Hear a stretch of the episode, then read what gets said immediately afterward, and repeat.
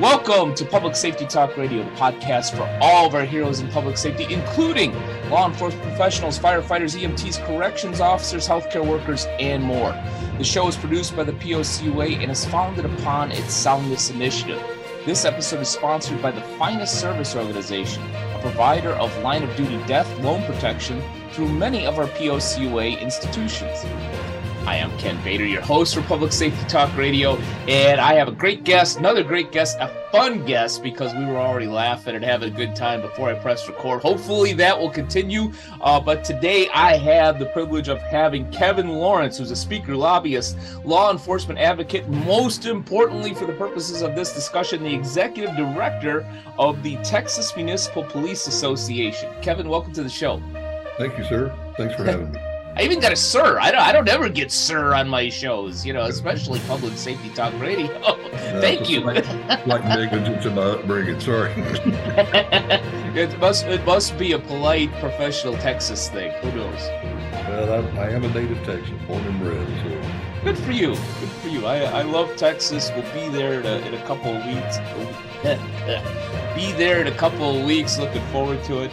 Uh, but I think the first question because you know I've had the privilege of working with a number of first responder associations um, through a couple of, of different avenues, and all of them are doing good work on on some level.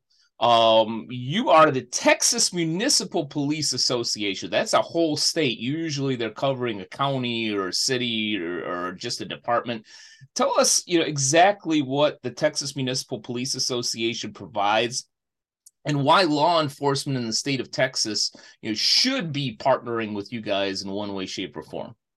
Well, first of all, let me make sure you understand the words municipal and police yeah. and our name are out of date. Okay. We were formed in 1950 primarily to try. Sounds like a branding problem. Do you need a high price consultant? The other thing is, we're just too we're just too hard headed to change our name.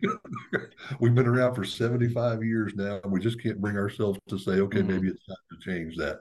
We represent officers from all different types, ranks, files of agencies, state officers, county officers, school district, uh, university officers, and municipal officers. And we rep- we also represent uh, corrections officers, communications officers, anybody in a public safety related mm-hmm. career is welcome to be a member of TMPA.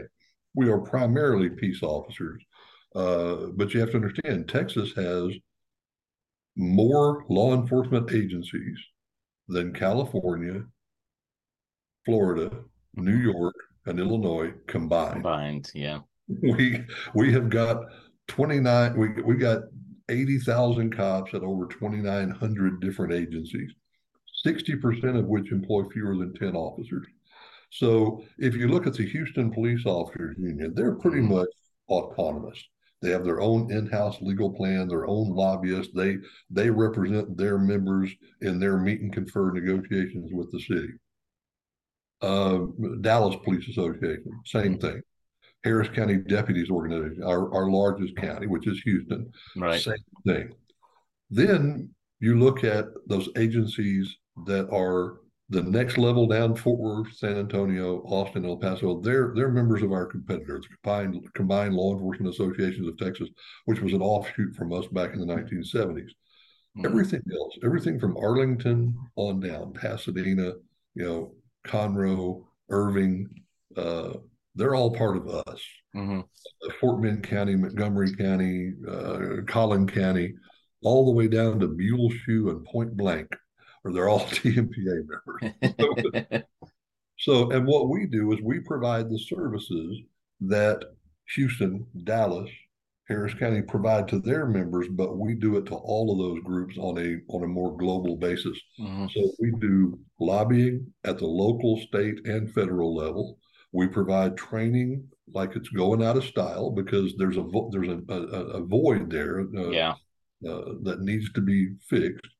Um, and we provide legal assistance. And we do it different than everybody else.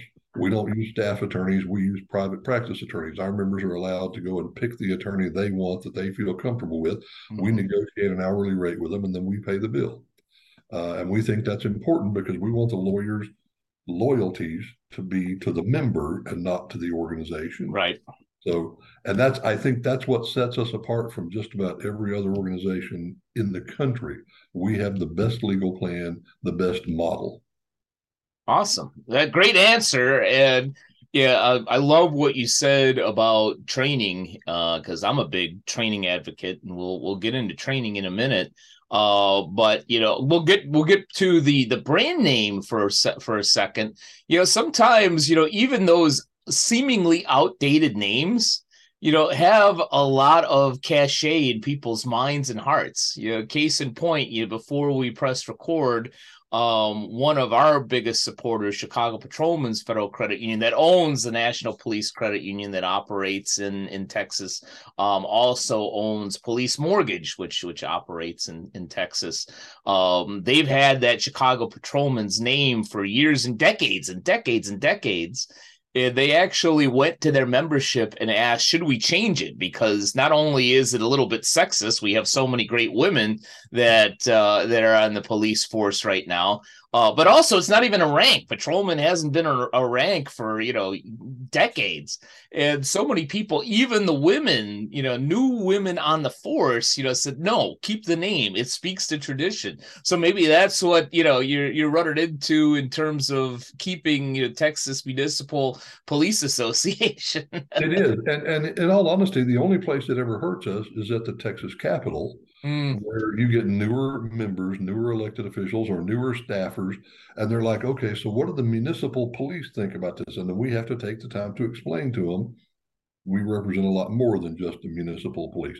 But that's about the only place that hurts us. The rest of the time, we feel like we've got a very strong uh, history, uh, very strong track record, uh, and and so it's and it's almost like we don't even use the words Texas Municipal Police Association. It's just yeah. TMPA, kind of like KFC is no longer Kentucky Fried Chicken. Exactly.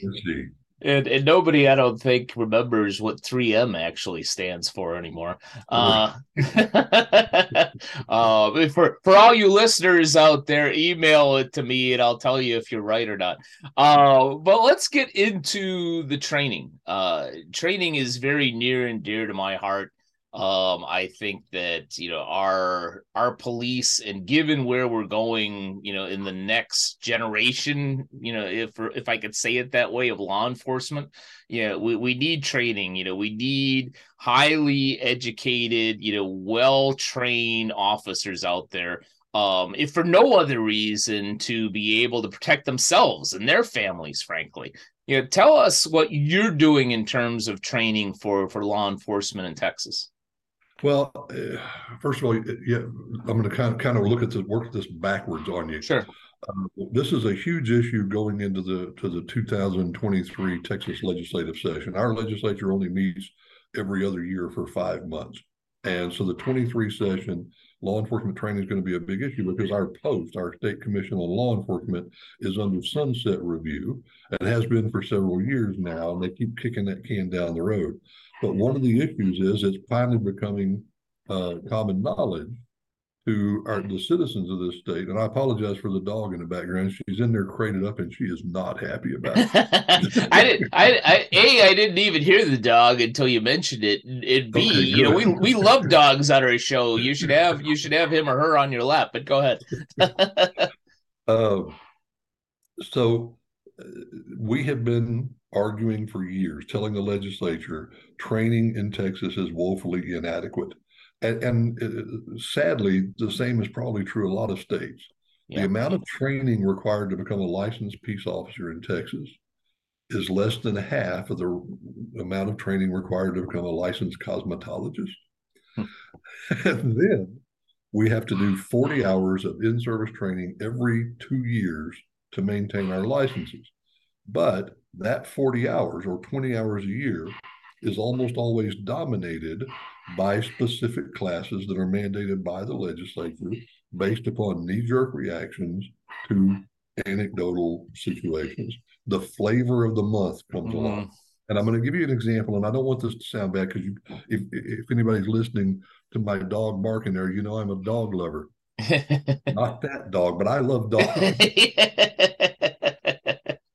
That's it's not right this moment, but go ahead. That's, that's my wife's dog. That's a four-legged toilet brush, is what that is.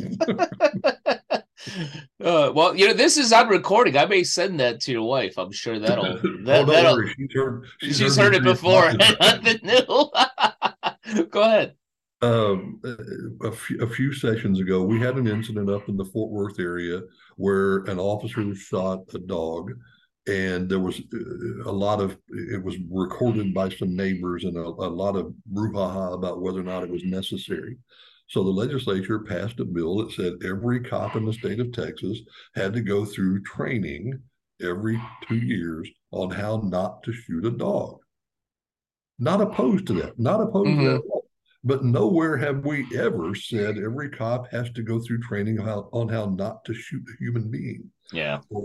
We don't mandate that officers go through recurring arrest, search, and seizure updates. We mm-hmm. we now finally require that they go through some legislative updates but uh, for for non-police, arrest, search, and seizure law changes daily. Not and it's you know because it doesn't.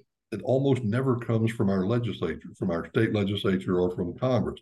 Arrest, search, and seizure law comes from the courts, from mm-hmm. the courts interpreting. You know, Miranda came from the courts. Mapp versus Ohio came from the courts. Garrity, uh, uh, even the Brady law, the Brady mm-hmm that are out there all come they're all court initiated things and those things happen every day and since we're out there enforcing the you know you know uh, arrest search and seizure laws we have to understand how the courts are changing their interpretations of the fourth amendment day in and day out mm-hmm. so that's where we're woefully lacking so we have for a long time argued we need more and better training the agencies, the small sheriff's offices, the small cities would come in and go, yeah, but we can't afford it. We all the training takes place in Austin or Dallas or mm-hmm. Houston. We can't afford to send our officers from Pecos to Austin, yeah. you know, however many times. And we said, you know what, that's a very good point. So give us a training agreement and we will take it on the road. Mm-hmm. So we did this simply to fill a vacuum, to fill a void. Uh, the agency should be providing it, the state should be providing it, but since they're not, we do. We step in and we so we take training anywhere in the state of Texas. Yeah, that's that's awesome. But you know, you didn't mention San Antonio or South Padre Island, especially the latter. I think that's where training should should happen. I would even attend that.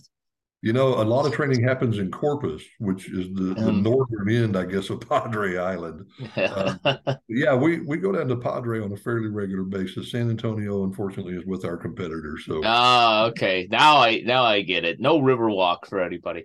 well, we still we still go to the Riverwalk on a matter of fact. Our our conference year before last was last year. The one before this year was actually on the Riverwalk.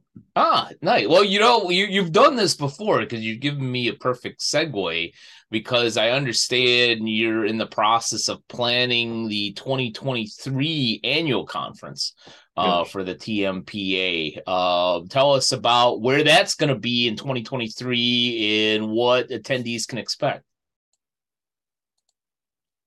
Now, a word from one of the POCUA's proud business partners, OfficerPrivacy.com. OfficerPrivacy.com was founded by Pete James, a law enforcement professional with over 25 years of experience. Pete wanted to find a way to help law enforcement officers protect themselves and their families. So he formed a team to create a way to quickly identify and remove their information from certain sites. OfficerPrivacy.com is the result. This service is already offered through a select few of our POCUA organizations. As a listener of Public Safety Talk Radio, you can take advantage of a special offer from officerprivacy.com. Go to officerprivacy.com slash POCUA, and when you sign up, you'll get two additional bonuses. In addition to removing your personal information from the top 30 people search sites, they will give you your first two months of monitoring free. This is a value of $39.98. In addition to that, you'll receive a cell phone privacy device, a $19.99 value. This prevents data from leaving your cell phone when you use public charging stations and is a must when traveling. So go to officerprivacy.com slash POCUA today to take advantage of this offer and to protect your privacy. Organizations who are members of the POCUA and are interested in offering the service directly to their members, contact us at POCUA at btcinc.org. Well, fortunately, I, I found this out yesterday. Uh, it's going to be at uh, um, uh, Hyatt property in downtown Dallas. Right? Okay. It's in the Reunion Plaza. Mm-hmm. The the big building with the green ball. Yeah. Yeah. And what uh, what people can expect is, you know, what what we always do. We we put on some good training. We bring in some really great speakers. Uh, we do our constitutional duty and we elect a brand new we elect our board every year. Our board serves one one year terms. Now they a lot of them will get reelected repeatedly. Mm uh, but we will turn over three or four or five or six board positions. Um, and we do a little partying.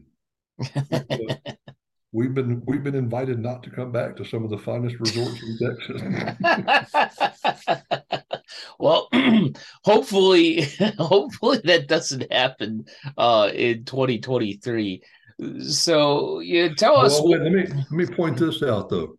Ours is good, clean fun. I mean, it's, you know, the other guys tend to have gunplay and assaults and stuff that take place. And we've we've never been accused of that. Yeah, we do a, we do a little drinking though. well, the last conference that that I ran was in Savannah, Georgia, and we were fortunate enough to not only have um, active and retired police officers, we had a couple of firefighters, a couple of former EMTs and I joked and said, you know, if something goes down here, not only do we have protection, but if I get shot, I got people that know what to do. Fortun- fortunately, that did not happen. there's there's this you know uh, kind of a fun rivalry between police and fire. We love to rib one another, mm-hmm. you know, and uh, but you know the old joke is what do police officers and firefighters have in common? The answer is they both want to be firefighters. yeah, you know what? I actually had a guest on this show who um, former Air Force and uh, an awesome uh, law enforcement professional and said, you know, maybe I should have gotten into fire instead. And once I got out of the Air Force rather than going into law enforcement. But I can't possibly tell you how many veteran cops I've talked to have said, if I had it to do over again, mm. I would go into the fire service yeah. the fire department yeah and you usually while fires can be unpredictable it usually doesn't shoot directly at you. Uh, and, you and you don't have to tell your own bosses they've done something wrong. Yeah exactly. So other than other than the conferences we begin to wrap up a little bit you know, what uh, is on the horizon for the Texas Municipal Police Association in 2023 and beyond? What can members look forward to? Uh, well, the biggest thing is going to be the legislative session. That what's mm-hmm. going to happen with regard to uh, our, our Commission on Law Enforcement, the sunset provision. There's going to be changes made there. We're just not exactly sure what those changes are going to be. And I will tell you, our position is again, historically, the state has never given the Commission on Law Enforcement the, the proper resources to do the job correctly. Uh-huh. And so, and I've I've been quoted several times as saying they need to to back order the commas and zeros right now for the fiscal notes that it's going to take to start doing it right.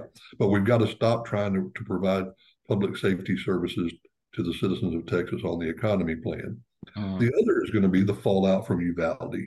Uh, you know, there's been a, a, lot of disinformation starting in the first hour of that uh, tragedy about law enforcement's response to it. And I'm not going to get into the the disinformation that's been put out, but as all the facts are coming out, it is becoming more and more evident that we need to do a much better job of not only training our law enforcement officers, mm-hmm. but managing and leading them as well. Uh, we have a our general counsel is not a career police officer. His his background is in litigation. And mm-hmm. we were very fortunate to get him at a point in his career where he wanted to do something that he actually believed in, which is strange for lawyers. You know, that's not what they. but he's now been working for us for 15 years, and with no background in law enforcement, he he will tell you he now is convinced that law enforcement is the worst managed profession he has ever seen. Hmm. There are a lot of dynamics that play into that, but we need to provide these all. And, and it's amazing what a great job our, our job that our cops do day in and day out, given the lack of leadership, the lack of, of management, good management that we have, and the lack of training that's being offered by the state, by the local agencies these cops are teaching themselves. They're taking it upon themselves mm-hmm. and pay out of their own pocket to get training so they can do the job as well as they can. I'm not saying they never get it wrong. We do. We're human. And as mm-hmm. long as we keep staffing law enforcement with humans, we're going to get human errors and human failures, human frailties. But the overwhelming majority of the time, they get it right. And I challenge anybody to show me another profession that does as good a job of mm-hmm. policing their own as we do certainly not the legal profession, not politicians, not even the clergy, you know. Yeah, it, and certainly not healthcare. right. it's it's my hope uh, that it that I'll be around to to see this, but it's always been my belief as a civilian um, who supports all first responders that uh, that the cachet, if you will, or the uh, the level of respect that we give to, say, a doctor or a, a lawyer, yeah, is there as well for a firefighter or a police officer. Yeah, that yeah they get those as you spoke to those resources to be on that level and to to be at that level of profession and and do the specific job that they're meant to do um, which is to serve and protect and not just simply be a catch-all for every call that a garbage can is in an intersection or there's there's you know there's a, a, homeless person that you know is two blocks away from me do something about it. You know i think that that may be a job for uh, somebody else. Um, but you know certainly if somebody is breaking into my house i don't want them to send a social worker. I want them to send a cop You know, a, a, couple of things that you said there. One, uh, you know, the, the, comparison with with firefighters. Uh, another thing that we're going to be dealing with in 23 that we're already trying to deal with is the recruiting and retention crisis mm-hmm. going on in law enforcement. It, it's I re- read an article the other day about the number of officers who have and, and younger, newer officers that have told their agencies, you know what, I want to go apply at the fire department. Mm-hmm. I've changed my mind. I want a different career path. Uh, but even at that, fire fire departments are also suffering, and we have this anti-government, you know, slant or yeah, I, yeah, I know the, what you're saying. The, the, culture, it's an anti-government, yeah. culture. and our first responders are, uh, you know, almost always the the main point of contact between our citizens and our government. And I think our first responders are are simply catching a lot of that distrust for government, uh-huh. and it's being personified onto into that those contacts. Um, so that that is something we are going to have to address as we as, as we move forward. And, and in all honesty, I don't know what the answer is. There's just fewer and fewer and fewer people who want to do this job anymore. Uh, and the other point is this: law enforcement officers. Again, we should we should not support our law enforcement officers unequivocally. We mm-hmm. need to be held to a higher standard. There's no doubt. Right. As the Supreme Court has said repeatedly, you also have to consider giving the benefit of the doubt to the people who are actually willing to take on that role mm-hmm. and go out there and try. You know, the ones who are willing to go through this process and and go out there and deal with the BS they have to deal with day in and day out. Because you know, in all honesty, we ask our law enforcement officers to see things that human beings just mm-hmm. shouldn't see and, and deal with things that human beings shouldn't have to deal with. And then we want a Monday morning quarterback everything they do. And and the Supreme Court has said repeatedly, there's a case out of North Carolina a few years ago, I think sums it up perfectly. We have no right to expect our law enforcement officers to behave perfectly. Mm-hmm. Human, they will never behave perfectly. All we have a right to expect is that they perform reasonably. Mm-hmm. That's why the reasonableness standard that a lot of these advocates want to get rid of is the only standard that will work in a nation of laws. Yeah. Agreed. Agreed. You know, I on this on this show we've talked about this before, and um, I'm trying to remember to give credit to the expert that I have had on, but uh, he or she said something to the effect of some of the things that we're seeing with PTSD, PTSI, and and and other issues you have to do with you know, a normal person having a normal reaction to seeing or dealing with something that's very abnormal. Um you know the civilian you know may deal with one traumatic you know issue or experience in their life. Uh police officer may have one of those a week. Right and just imagine and, and again in uvalde let's we can talk all day long about that hour, hour and 20 minutes, everything, you know. uh After that, law enforcement officers, first responders have to go in there and witness the carnage uh and deal with the aftermath, do the investigating, do, you know, um, just what, how does anybody sleep after having to see, you know, that, that kind of stuff? By the way, have you ever had Stephanie Samuels on your show? I have not, but we can we can make that happen. Stephanie's the founder and owner of Copline. Okay, yeah, I've heard of Copline.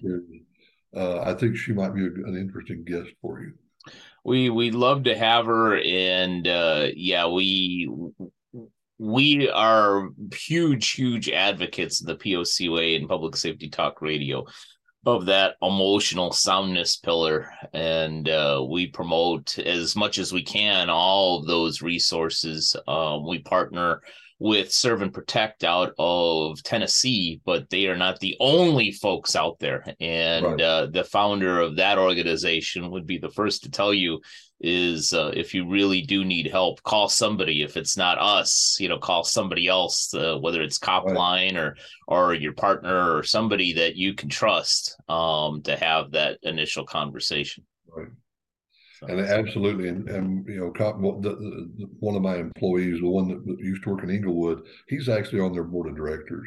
When they first reached out to us and said, "Hey, we'd like to visit with you guys about helping us do some training or whatever," uh, we learned what they do, and we were like, "That's a no-brainer, absolutely." yeah, uh, because historically we get phone calls. I, I I can't tell you. And by the way, I was a cop for twenty some odd years before I came to work for TMPA. I was on the TMPA board while I was an active duty cop. And then they said, "Hey, how about how about we start paying you to do what you've been doing for free?" And I was like, "Let me think about that for a second and a half." Uh, but you know, we get phone calls from officers who have been involved in a critical incident. They've been involved. They've seen those things. They've seen that carnage, and they're just having trouble. And at three in the morning, when they're in a mental health crisis, they don't know who to call. They'll call us. You know, and Yeah. we're we're not trained professionals when it comes to that sort of Yeah. stuff. So partnering up with somebody like Copline was just a an absolute no brainer. You know, a 24 hour hotline that any cop or retired cop can pick up the phone and just find somebody who's been there. And everybody that answers that phone is a veteran police officer who has now been specially trained. Yeah. to Take those calls and refer those folks to the right people. So exactly, exactly. I love what what you're doing there. I love what the the Texas Municipal Police Association is doing. Last question before we wrap up for those officers, those folks in Texas that want to reach out to your association, whether it's to to obtain training, whether it's to attend the conference, whether it is to partner with you in some way. How best can they get a hold of a Kevin Lawrence and a TMPA out there? Well, I tell people all the time, I'm not hard to find, but I am hard to catch.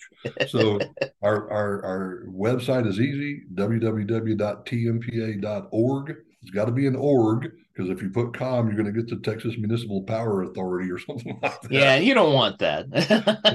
TMPA.org. We're on Facebook. We're on Twitter. We're on all the all the various formats, or just use the old fashioned way and call 800 848 2088, or just send me an email and I'll direct it to the right people. And my email is extremely difficult. It's Kevin at tmpa.org. that is a tough one. Uh, but what isn't a tough one is having a conversation with you. I, I thoroughly enjoyed our discussion and thank you so much for taking some time with us today. Thank you, sir. I appreciate the opportunity. Uh, my pleasure. Thank you doing. thank you so much. It's my privilege. And thank you to all of you who have either watched or listened to this episode of Public Safety Talk Radio. And we'll be back with you next week with another great guest. Public Safety Talk Radio is produced by the POCUA. The POCUA is a consortium of financial institutions serving law enforcement as well as other first responders and public safety professionals. Learn more about our association and to find one of our credit unions or service providers near you, go to www.policecreditunions.com. And always remember, if you aren't working with one of our POCUA credit unions, you're just banking with an institution that just so happens to serve first responders. As a public safety professional, you and your family deserve better. Find a POCUA credit union today.